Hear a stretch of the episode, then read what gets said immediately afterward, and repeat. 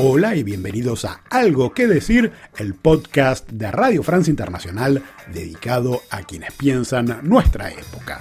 Soy Alejo Shapire y en el episodio de hoy vamos a conversar sobre Venezuela. Carolina Amoroso es periodista, es conductora del canal de noticias argentino TN, Todo Noticias, donde se especializa en política internacional. A los 35 años acaba de publicar Llorarás, historias del éxodo venezolano.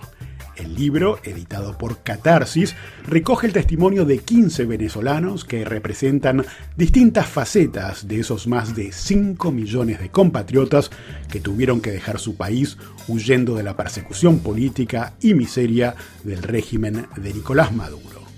Escuderos de la resistencia, como se conoce a los jóvenes que se enfrentaron en las calles a la represión chavista, músicos de la orquesta Latin Vox Machine, artistas e integrantes de la intelectualidad en el exilio y, casos menos conocidos, los jubilados que llegan a Argentina y deben empezar de cero. Todos ellos desfilan por estas páginas. Cuentan historias de desgarro y nostalgia, pero también de redes de solidaridad que se forman, familias que se agrandan y ojos que ofrecen una mirada asombrosa de Argentina para los propios argentinos de estas voces del éxodo, de derechos humanos, de venezualidad, de cómo viven el giro político en Argentina, charlamos en Algo que decir con Carolina Amoroso, quien en este tema no es una simple observadora, ya que creció en Venezuela.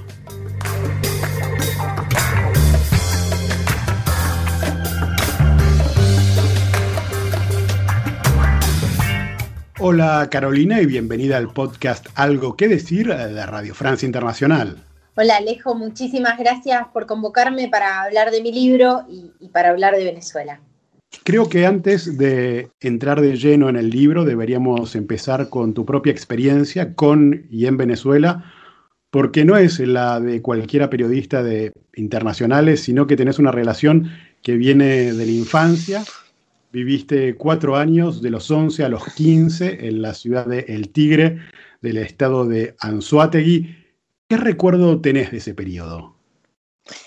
Recuerdo primero que, ese periodo fue mi tránsito de la infancia a la adolescencia, con lo cual eh, hay algo que sucede en ese despertar de primavera, como se lo conoce normalmente a ese, a ese proceso de transformación vital por el que pasamos todos hay algo de ese proceso que, tiene mucho de venezolano en mi historia personal, ¿no? Eh, recuerdo haber ido a vivir al Tigre, el Tigre queda en la Venezuela profunda, en el oriente venezolano, cuando llegamos con mi familia nos decían, bueno, eso es monte y culebra, ¿no? Eh, haciendo alusión a que, nos internábamos en, el país profundo, y, la verdad es que fue un lugar muy mágico para, para mí, donde me quedó muy vivo y muy impregnado como en la piel, en el alma, los recuerdos de, las rumbas, así llaman los venezolanos a las fiestas, este, ciertos componentes hasta como de realismo mágico, ¿no? Que, había en, algunas cosas que pasaban allí, este, pero lo recuerdo con, con mucha alegría y también con mucho cariño por la venezolanidad, ¿no? Esa, esa calidad en, la gente que te, y esa calidez en la gente que te abría su casa sin hacerte demasiadas preguntas, este, que siempre te invitaba a, tomar un guayoyo o a, comer unas arepas o unos pasapalos, como, como le dicen allá, em, y, que de alguna manera este, fue y, demuestra que, que, Venezuela ha sido en la historia reciente de nuestra América Latina un, país de puertas abiertas para muchas personas que, huyeron o que salieron de las, de las épocas más oscuras, ¿no? De, la historia de, muchos de nuestros países, ¿no? Eh, entonces, bueno, e, ese giro que ha dado la historia latinoamericana, donde hoy hay una diáspora venezolana eh, que sale al continente mayormente pidiendo un refugio y un futuro posible, porque esa es la razón por la que eh, están migrando, bueno, eh, de alguna manera para mí este, hizo que, que, el tema se, se, me, impusiera también como, como casi como deber a ese país y a esas personas que tanto me dieron en mi, en mi historia personal, ¿no?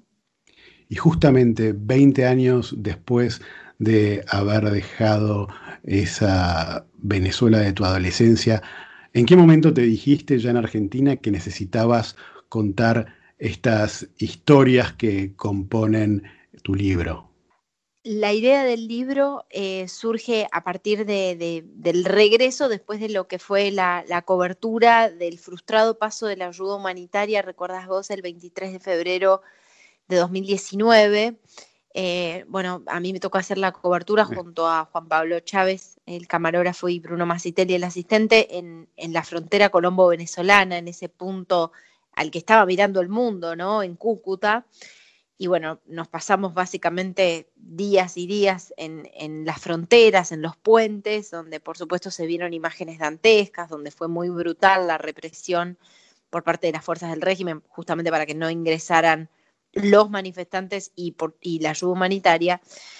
Cuando vi eso, que para mí fue la parte más sangrante de la herida que es Venezuela y de, esa manifestación de la herida que es, el éxodo, cuando vi eh, lo que vi en la frontera colombo-venezolana, eh, sentí que, que de alguna manera necesitaba registrar eso que estaba contando y esas historias de una manera que tuviera más permanencia, casi como si quisiera a mi manera eh, muy modesta y muy simple documentar eh, lo que entiendo que es una parte de la historia de nuestro continente, ¿no? Em, así que te diría que, la idea del libro surgió a partir de ahí y también a partir de algo, ya casi te diría, de orden emocional, que era eh, no, no me alcanza con contar esto una y otra vez, tengo que, que procesarlo y contarlo de una manera que, que me implique todavía más, tiempo, más, más dedicación, profundizar aún más en estas historias este, y conocer nuevas, ¿no? Casi como, sí, hacer una, una suerte de grito este, y, o, manifestación sobre eh, eso que, a veces nos toca ver como, como periodistas y que, y que nos hace pensar también que, el dolor eh, a veces adquiere dimensiones o manifestaciones que, no tienen palabras, ¿no? que son como inefables. Eh, de alguna manera eh, fue el libro también un intento, quizás a veces torpe, de, ponerle palabras a, ese dolor y a esa dimensión del dolor que conocí en, en, esa frontera y en la diáspora venezolana. Eran las 5 de la mañana, un obrero, con mil papeles de solvencia que no le dan para ser sincero. Eran las 7 de la mañana, pero por un mal matadero. Pues cada cual tiene su precio, buscando esa para un sueño.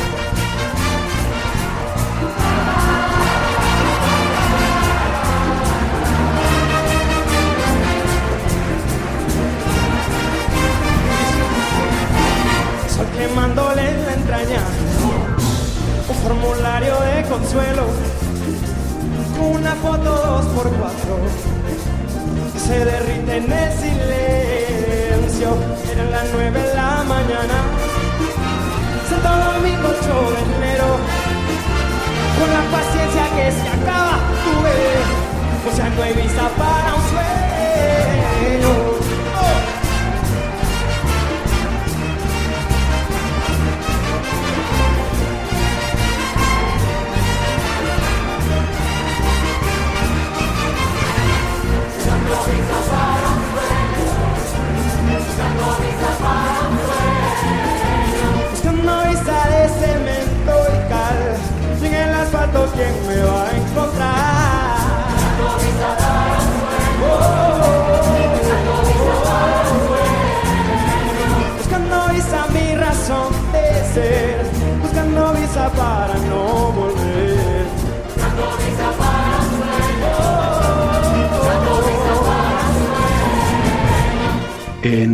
Llorarás eh, Carolina, recabás el testimonio de la diáspora venezolana en Argentina.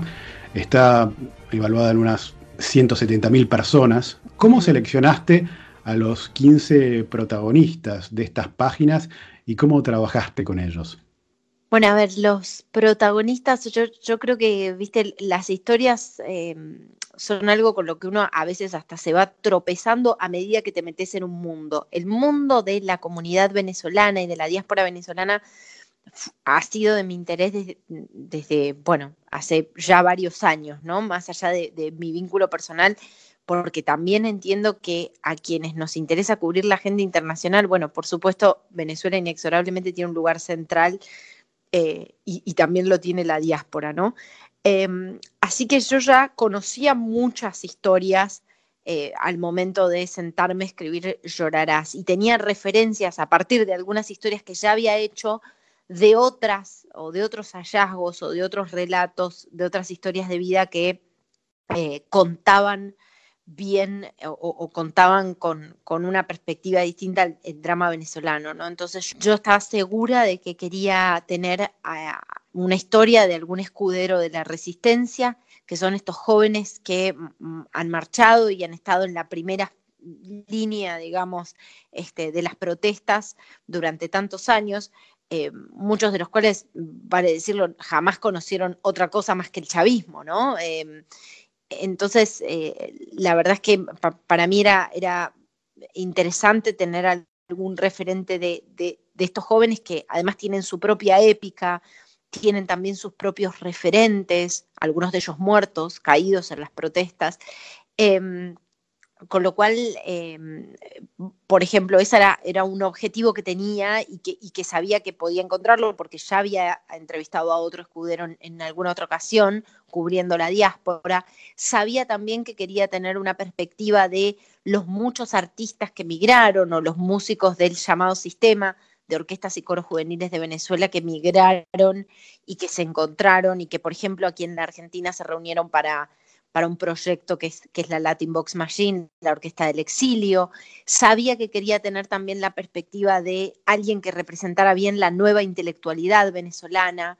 Eh, digamos, hay algo eh, que, sucede y que ha sucedido en algunos tiempos muy oscuros, que es que en simultáneo se genera casi también como una resistencia, una usina de jóvenes intelectuales y escritores Em, periodistas también, artistas, me parece que contar eso en el caso venezolano era, era importante, entonces la historia de Willie McKay se cuela en el libro también con ese objetivo de contar a una generación que está pensando Venezuela y que también está pensando en los procesos históricos que llevaron a Venezuela a, la situación en la que está. Y bueno, luego también quería tener este, historias este, de, de gente con con su propio salto a lo extraordinario, digamos, con su propio relato y con su propia épica, eh, a veces muy simple, muy cotidiana eh, y, aún valiosísima, ¿no? Como una abuela que trae a tres generaciones de su familia eh, y que luego apenas logra hacer pie y logra que sus hijos, hijos hagan pie en la Argentina, arma una organización para ayudar a sus compatriotas que llegan al país y que necesitan, por ejemplo, la primera ropa de abrigo, ¿no? La historia, esta que te estoy describiendo, que es la historia de Lormis, eh, cuenta también una particularidad de, la comunidad venezolana, que es un, nivel de organización muy interesante, ¿no? Y un funcionamiento solidario muy, muy interesante este, al menos en lo que pude observar y estudiar de su organización aquí en la Argentina. Em, desde eso... ¿Por qué, ¿Por qué decís que es interesante? ¿En qué, te llamó la atención?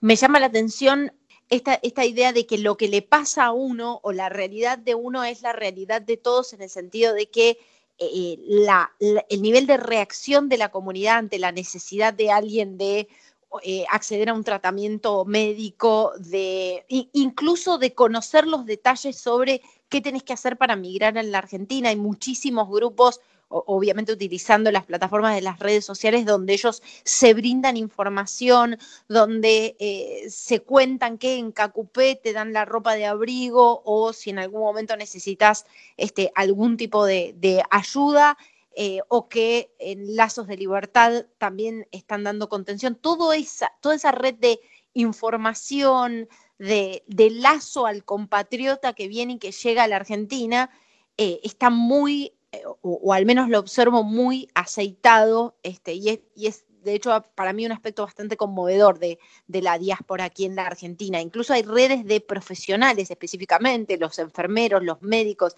que se ayudan para, por ejemplo, saber cuándo se activa una búsqueda laboral o si conviene eh, averiguar que en una provincia específica están buscando algún médico.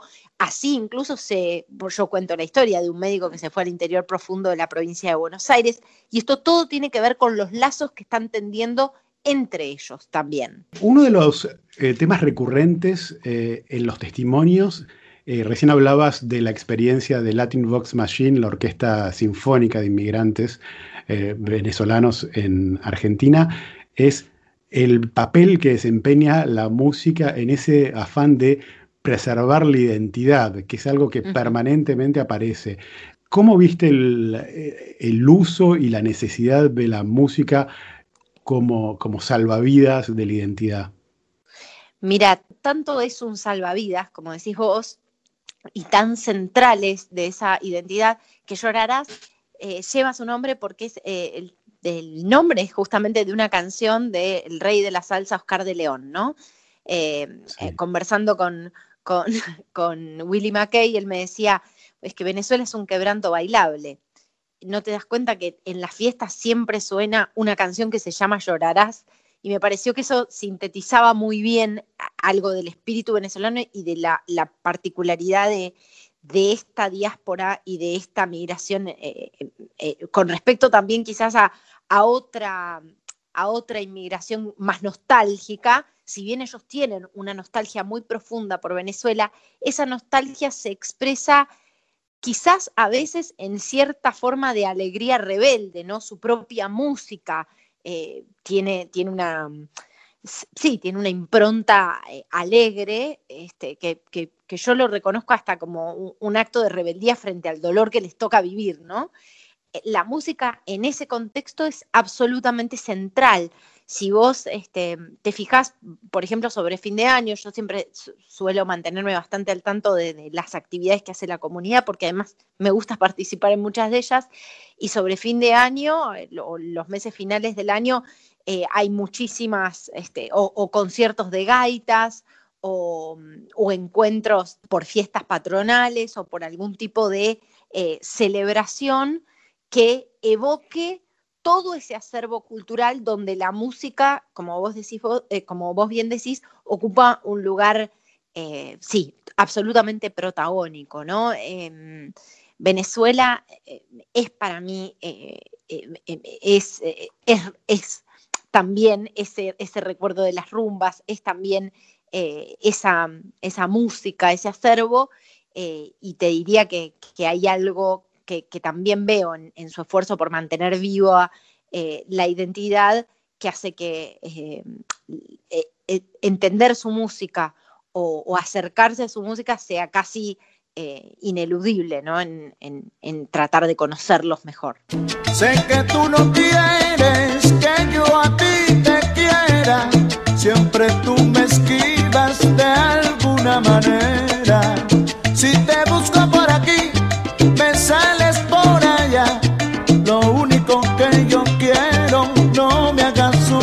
así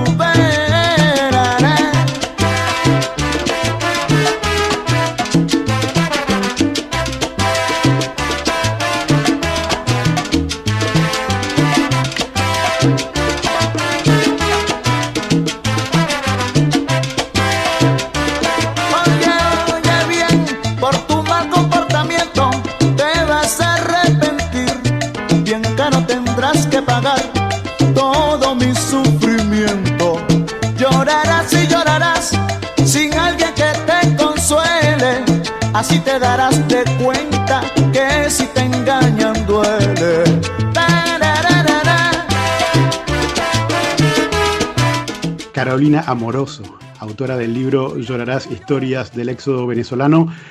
¿Existe en tu libro no solo una descripción del el éxodo de, de, estos migrantes, sino también una mirada sobre lo que es hoy Argentina, vista por un extranjero. ¿Qué te sorprendió al ver a tu país a través de los ojos de los venezolanos? Me sorprendió que, el gran denominador común es un profundo agradecimiento a la Argentina. No me sorprendió porque sé que somos un país abierto a la inmigración, pero sí, y quizás por contraste con lo que sucede en otros países de nuestra región, estoy hablando de Perú o Ecuador, donde ha habido eh, lamentablemente brotes de xenofobia, en la Argentina ellos sienten que la receptividad realmente es, muy buena, se siente, nos sienten como un pueblo hermano, digamos, como un pueblo eh, solidario eh, y están muy agradecidos por las oportunidades que se, le, que se les han dado aquí. También es cierto que en la Argentina hubo un cambio en el rumbo político, ¿no? a partir de las elecciones del año 2019, y hay algo eh, en eso que despertó mucha incertidumbre en algunos, ¿no? Sobre todo este, los, los, más empapados sobre la actualidad eh, política, algunos de los cuales decidieron irse del país. También la situación económica de la Argentina hace que, y, y esto es importante entenderlo, los venezolanos son desplazados, en tanto que son migrantes forzados. Quienes vienen aquí vienen buscando una vida posible para ellos, pero también con la mochila de tener que sostener la vida de quienes quedaron allá en Venezuela, muchas veces con un tratamiento eh, médico que es eh, inaccesible para cualquiera este, trabajando en Venezuela con, con, salarios que son, bueno, una calamidad.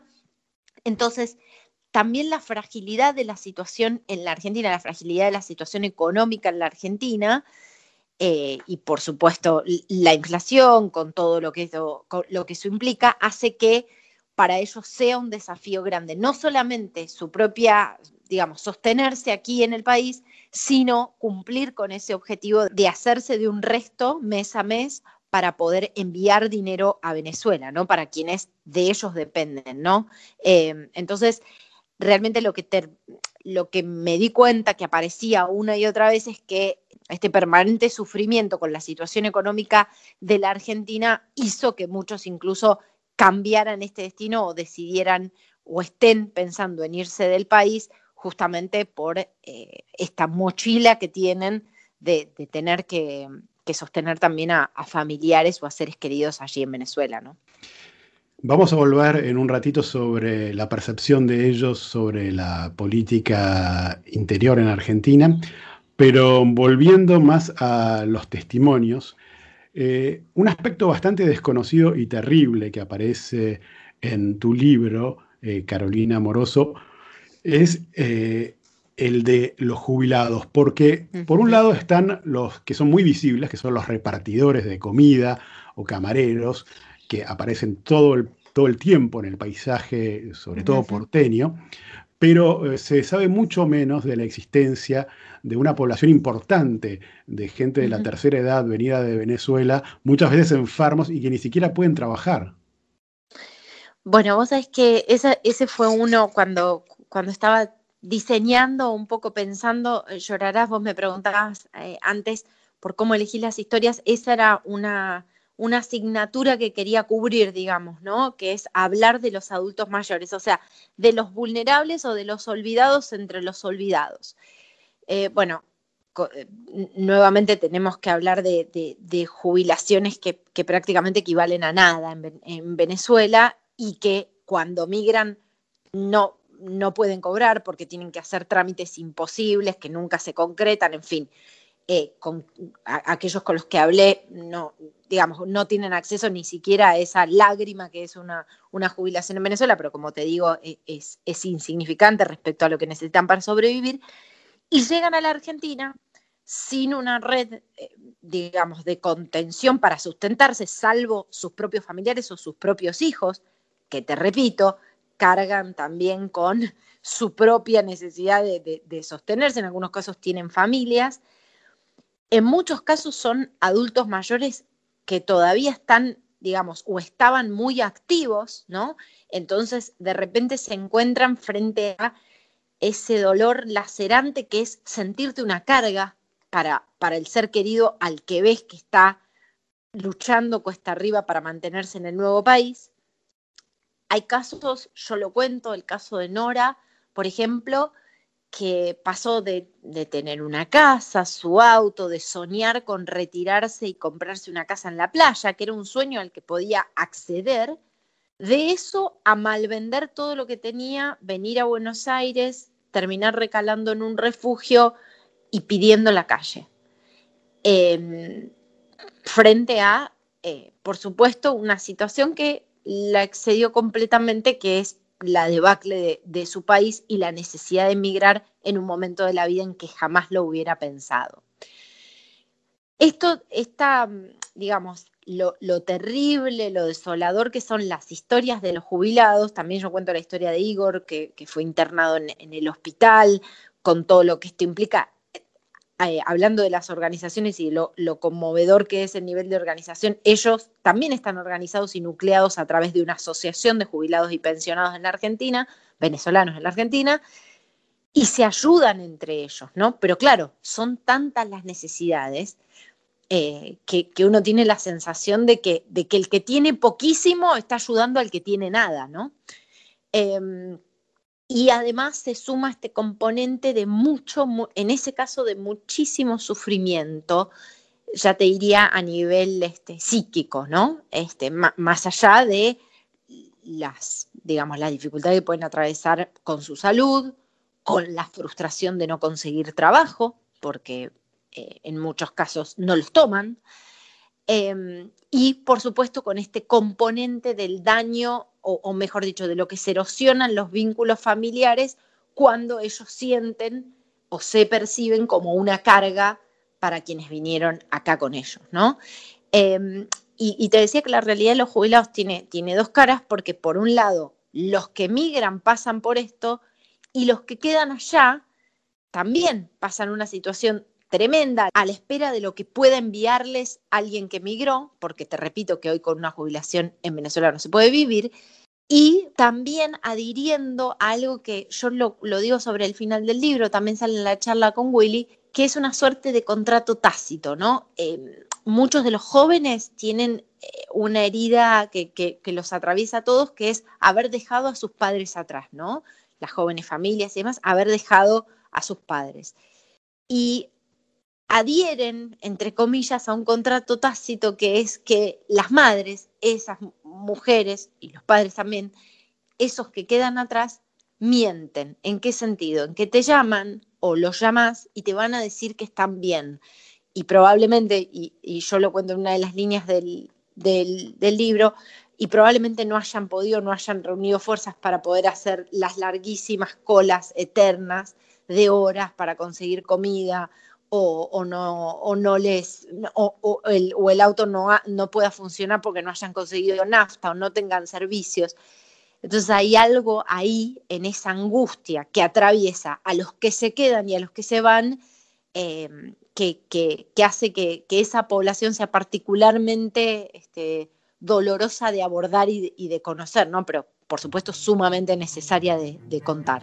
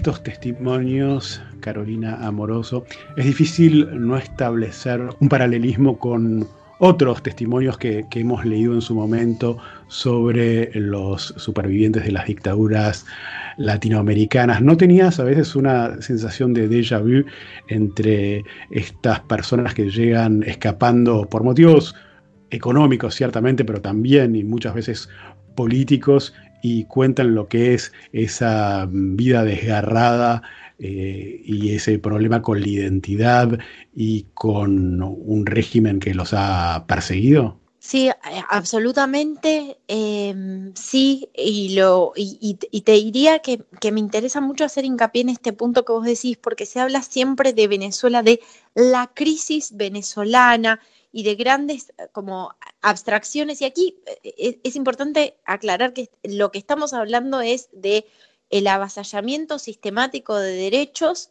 la humillación, los vejámenes constantes que sufre un pueblo y que son perpetrados por la dictadura que eh, ha tomado el aparato del Estado, ¿no? Es eh, es importante enfatizar esto, porque, porque si no parece que, que, se habla de una situación, bueno, de desmanejo, de, como mm, muchas veces siento que, que, no hay que licuar las palabras o, o, vaciar de sentido las palabras con las que se habla de Venezuela y, nombrar las cosas por, por, lo que son, ¿no? Acá hay una dictadura militar brutal, ¿no? Eh, que, ha... Eh, humillado y sigue humillando constantemente a un pueblo entero. En ese sentido, sí, por supuesto que muchos de los testimonios me suenan. En este caso, se suman además muchas dimensiones de humillación, porque por un lado está la descapitalización, la pérdida de, lo que se tiene, ¿no? Y, y, la pérdida, en algunos casos, el empobrecimiento brutal que han sufrido los venezolanos. La encuesta Nacional de las Condiciones de Vida habla de un 96% de pobres en Venezuela, ¿no? Eh, la, última, la última de estas encuestas que se, que se hace anualmente. Em, con lo cual, eh, es, ese es un componente donde te habla de una población reducida a la supervivencia, con el daño que eso hace en el tejido social. Pero también hay otro componente que es el de la persecución política, que es brutal yo cuento en mi libro, y lo quise contar, muchísimos exiliados que no se van del país por motivos, este, digamos, no se van del país porque de ello depende su subsistencia económica, sino que se van del país porque de eso depende eh, quizás no perder la vida, justamente por manifestarse políticamente en contra de la dictadura, porque el aparato de persecución es realmente monstruoso, ¿no? Eh, hablamos de un país donde eh, la gente no tiene acceso a nada, pero donde todos los días parecen hacer una nueva fuerza de seguridad. Eh, sí, sin dudas, esta idea o este concepto del déjà vu sí aparece, pero te diría que en el caso de, Venezuela, este, sí a veces me, apena. Eh, bueno, está transcurriendo ahora y, supongo que con el tiempo se irá tomando más dimensión de lo que esto implica, pero me preocupa a veces con Venezuela cierto, la utilización de ciertos eufemismos o de ciertas vaguedades para no terminar de llamar a esto por lo que es, ¿no? Justamente me gustaría hablar de eso.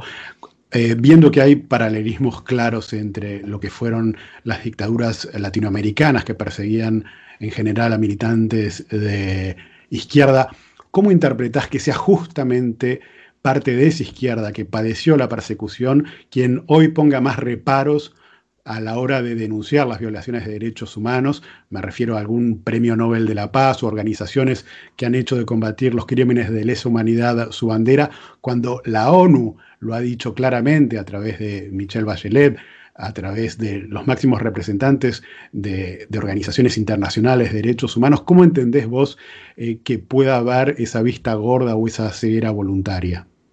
No lo entiendo. no, lo, no lo entiendo y a mí me genera un dolor muy grande. Mira, yo soy eh, hija de eh, una, mi, mi, madre, bueno, fue profesora de literatura, es, ¿no? Pero, pero ahora está jubilada. Este, y, bueno, mi vieja ah, se abrazó a, esa primavera de Alfonsín, ¿no? Eh, siempre, este, me acuerdo de yo ser chiquita y ya saber quién había sido Estracera, quién, qué, había hecho Alfonsín, qué, significa, qué significa abrazar de manera muy profunda la bandera de los derechos humanos. Em, y bueno, la verdad es que a mí me causa un, con, esa historia y, habiendo conocido la Venezuela de puertas abiertas que recibió a tantos exiliados argentinos, a mí me causa un dolor enorme escuchar expresiones, este, bueno, para decirlo claro, ¿no? El representante este, ante la OEA, el, embajador Raimundi, representante argentino, ante la OEA, hablando este, o no dando una definición clara, o al contrario, dando una definición casi complaciente sobre lo que pasa en Venezuela para no terminar de decir que las, por ejemplo, las últimas elecciones fueron, como tantas otras veces, un fraude. La verdad es que mm, a mí me, causa dolor y yo, eh, digamos, este, a veces cuando, cuando, nos, cuando tomamos ese tipo de definiciones o cuando de alguna manera no, a veces perdemos perspectiva por, por la forma, por, sí, qué sé yo, quizás por lo, por lo lejana que queda a veces la política exterior, las decisiones de política exterior, pero perdemos perspectiva de que en definitiva lo que hacemos o lo que hacen nuestros representantes en instancias como estas, como esas, es decir los valores que representa el país, es, es dar una declaración de principio. Y a mí me duele eh, pensar que pueda haber un representante de mi país que no condene categóricamente a una dictadura militar capaz de perpetrar crímenes como los que ha sido capaz de perpetrar la dictadura de Nicolás Maduro. El regreso del kirchnerismo al poder en Argentina, teniendo en cuenta que supo ser aliado regional del gobierno chavista, y hoy hay por lo menos cierta benevolencia hacia el régimen, por decirlo de algún modo, debió ser un trago amargo para muchos venezolanos en Argentina. ¿Cómo percibiste esto? Te diría que, ha sido o ha estado en el corazón incluso de la decisión de volver a migrar, al menos para dos de mis entrevistados. Para dos de mis entrevistados eso fue una decepción insoportable, ¿no? También porque hay que entender que, bueno, uno de ellos es un perseguido político, ¿no? Entonces hay algo ahí en ese tremendo trauma que, impone la, la persecución que hizo que fuera básicamente insoportable para él concebir eh, vivir en la Argentina con el regreso de un gobierno que él, o, de parte de un gobierno que fue, fue, aliado y fue muy cercano ideológicamente con el chavismo, ¿no? La verdad es que te diría que es algo que está muy en el centro de la conversación, ¿no? Eso, y que estuvo, por supuesto, en el año 2019, ni que hablar, ¿no?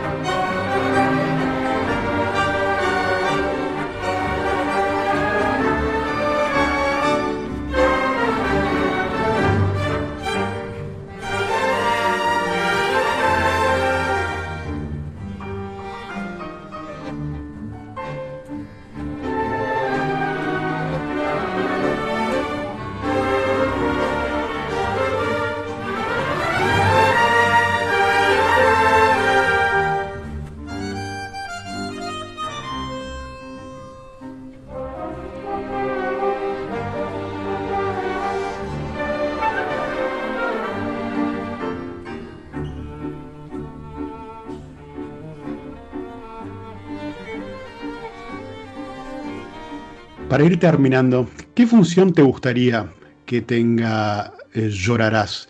Historias del éxodo venezolano, Carolina Amoroso. a ver, em, yo intenté escribir este libro em, para que sea, es un intento muy modesto, ¿no? Para que sea al menos mi modesto homenaje a, la venezolanidad y al pueblo de Venezuela, a su capacidad de reconstrucción, a ese imperativo moral que tienen en la esperanza y en, la posibilidad de, construir un futuro posible lejos de casa, pero siempre muy aferrados a, eso que los constituye, que es su identidad, su venezolanidad. Intenté que, que Llorarás fuera, fuera o sea eso, así que si, si así lo sienten ellos, este, para mí eh, sería una, una, victoria para mí, eh, porque, porque bueno, también el proceso de, la escritura del libro eh, fue, fue difícil, ¿no? En, términos de de procesar e, e, ese dolor, de contarlo, de, respetarlos mucho, de acercarme a ellos con, mucha delicadeza, ¿no? Porque, porque estamos hablando de heridas muy fundamentales o, heridas muy, muy grandes y muy constitutivas en la vida de una persona. Eh, con lo cual, si, si así lo sienten, si lo sienten como un homenaje a la venezolanidad, que es lo que yo intenté hacer, este, me, voy a, me, voy a, me voy a sentir bien, me, me voy a sentir eh, hecha en el sentido de que, de que es el libro, eh, al menos un intento humilde de mi parte por, por hacer eso, más allá de que el libro ha sido también, y esto lo tengo que admitir, una gran excusa para hacer una de las cosas que más he disfrutado en los últimos años, que es estar entre ellos y escuchar sus historias. Ahora sí, el libro culmina con un decálogo final para los venezolanos que nos pueden estar escuchando eh, tiene un aspecto práctico. ¿Podrías comentarnos en algunas palabras eh, cuál es el sentido de este decálogo y de qué va? Bueno, el, decálogo es eh, para quienes vayan a, irse del país, es un decálogo para, para quien esté por, por hacer las maletas y se desprende de todas las lecciones que fui aprendiendo de los entrevistados Em, que, forman parte, o mejor dicho, que son los protagonistas de, Llorarás.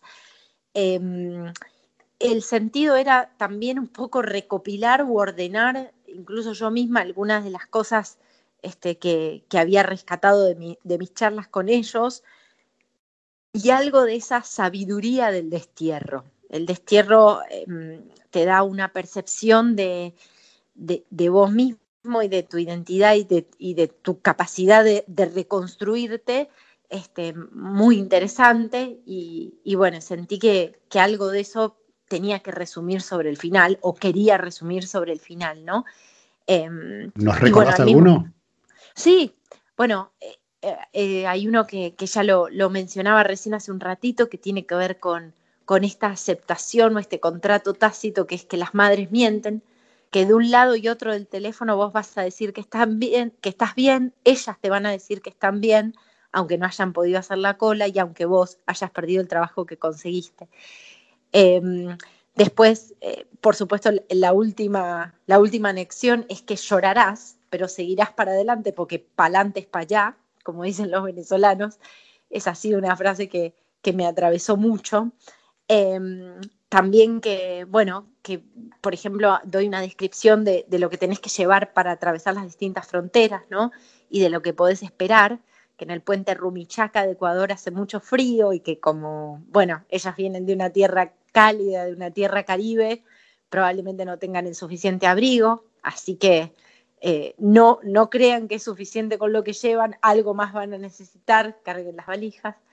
Em, Pero viajen ligeras que guarden, exacto, que guarden, este, que guarden galletas para si pasan por tierra para, para el paso a Chile, porque a veces depende del oficial de migración que te toque, los suelen hacer esperar un poco más. Em, bueno, y que, y, que bueno, que van a escuchar el llanto de los niños en alguna de esas fronteras. Em, sí, te diría que podría acordarme de muchísimas más, no, me, no, no, las tengo así de memoria, pero eh, me doy cuenta de que esas cosas eh, quedan como inscriptas en el corazón, así que son muchas las que, las que puedo enumerar. Eh, son lecciones de ellos, o sea, todo se desprende las conversaciones con, ellos este, y, de un proceso que, como te decía, para mí fue mm, el, viaje que me permitió hacer o estar o sentirme entre ellos. Y a mí mm, eso, sentirme parte de ellos, me devolvió eh, una identidad o, una parte de mí que, quería mucho y que por ahí tenía medio extraviada en, los últimos años. Así que mi expatriada que vivió en Venezuela y que abrazó todo eso, toda esa calidez caribe eh, y toda esa, sí, y, toda esa alegría que también cargan, incluso a pesar del dolor, este, de alguna manera revivió con ellos, ¿no? Así que conociendo su reconstrucción, quizás inicié yo la mía también, ¿no?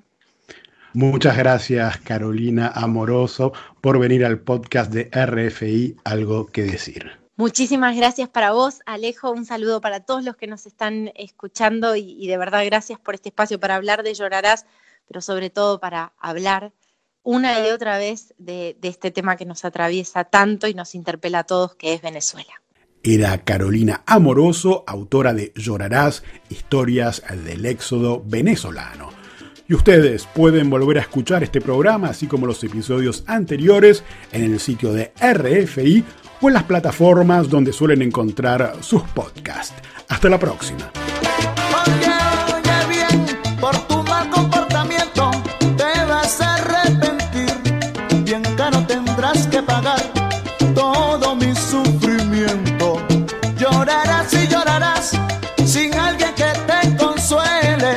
Así te darás de cuenta que si te engañan duele.